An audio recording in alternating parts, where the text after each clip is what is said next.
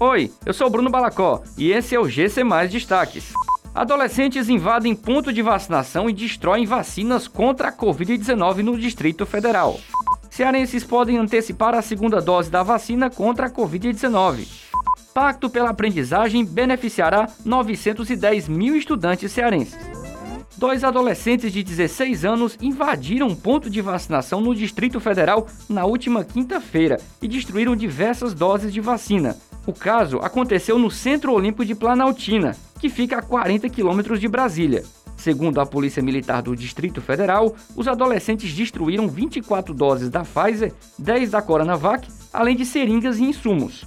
Um dos jovens foi capturado pela polícia e estava exaltado porque havia sido impedido de se vacinar por conta da idade. Os residentes do Ceará que já tomaram a primeira dose da vacina contra a Covid-19 podem solicitar antecipação da segunda dose, desde que atendam alguns critérios determinados pela Comissão Intergestores Bipartite do Estado.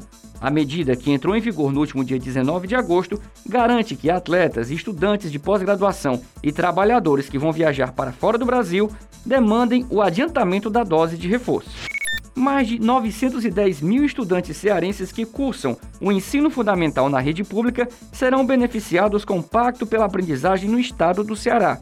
O programa será executado em 2021 e 2022 e vai fortalecer o regime de colaboração entre o governo do Ceará e os 184 municípios para recuperar a aprendizagem dos estudantes no ensino fundamental diante do contexto da pandemia de Covid-19.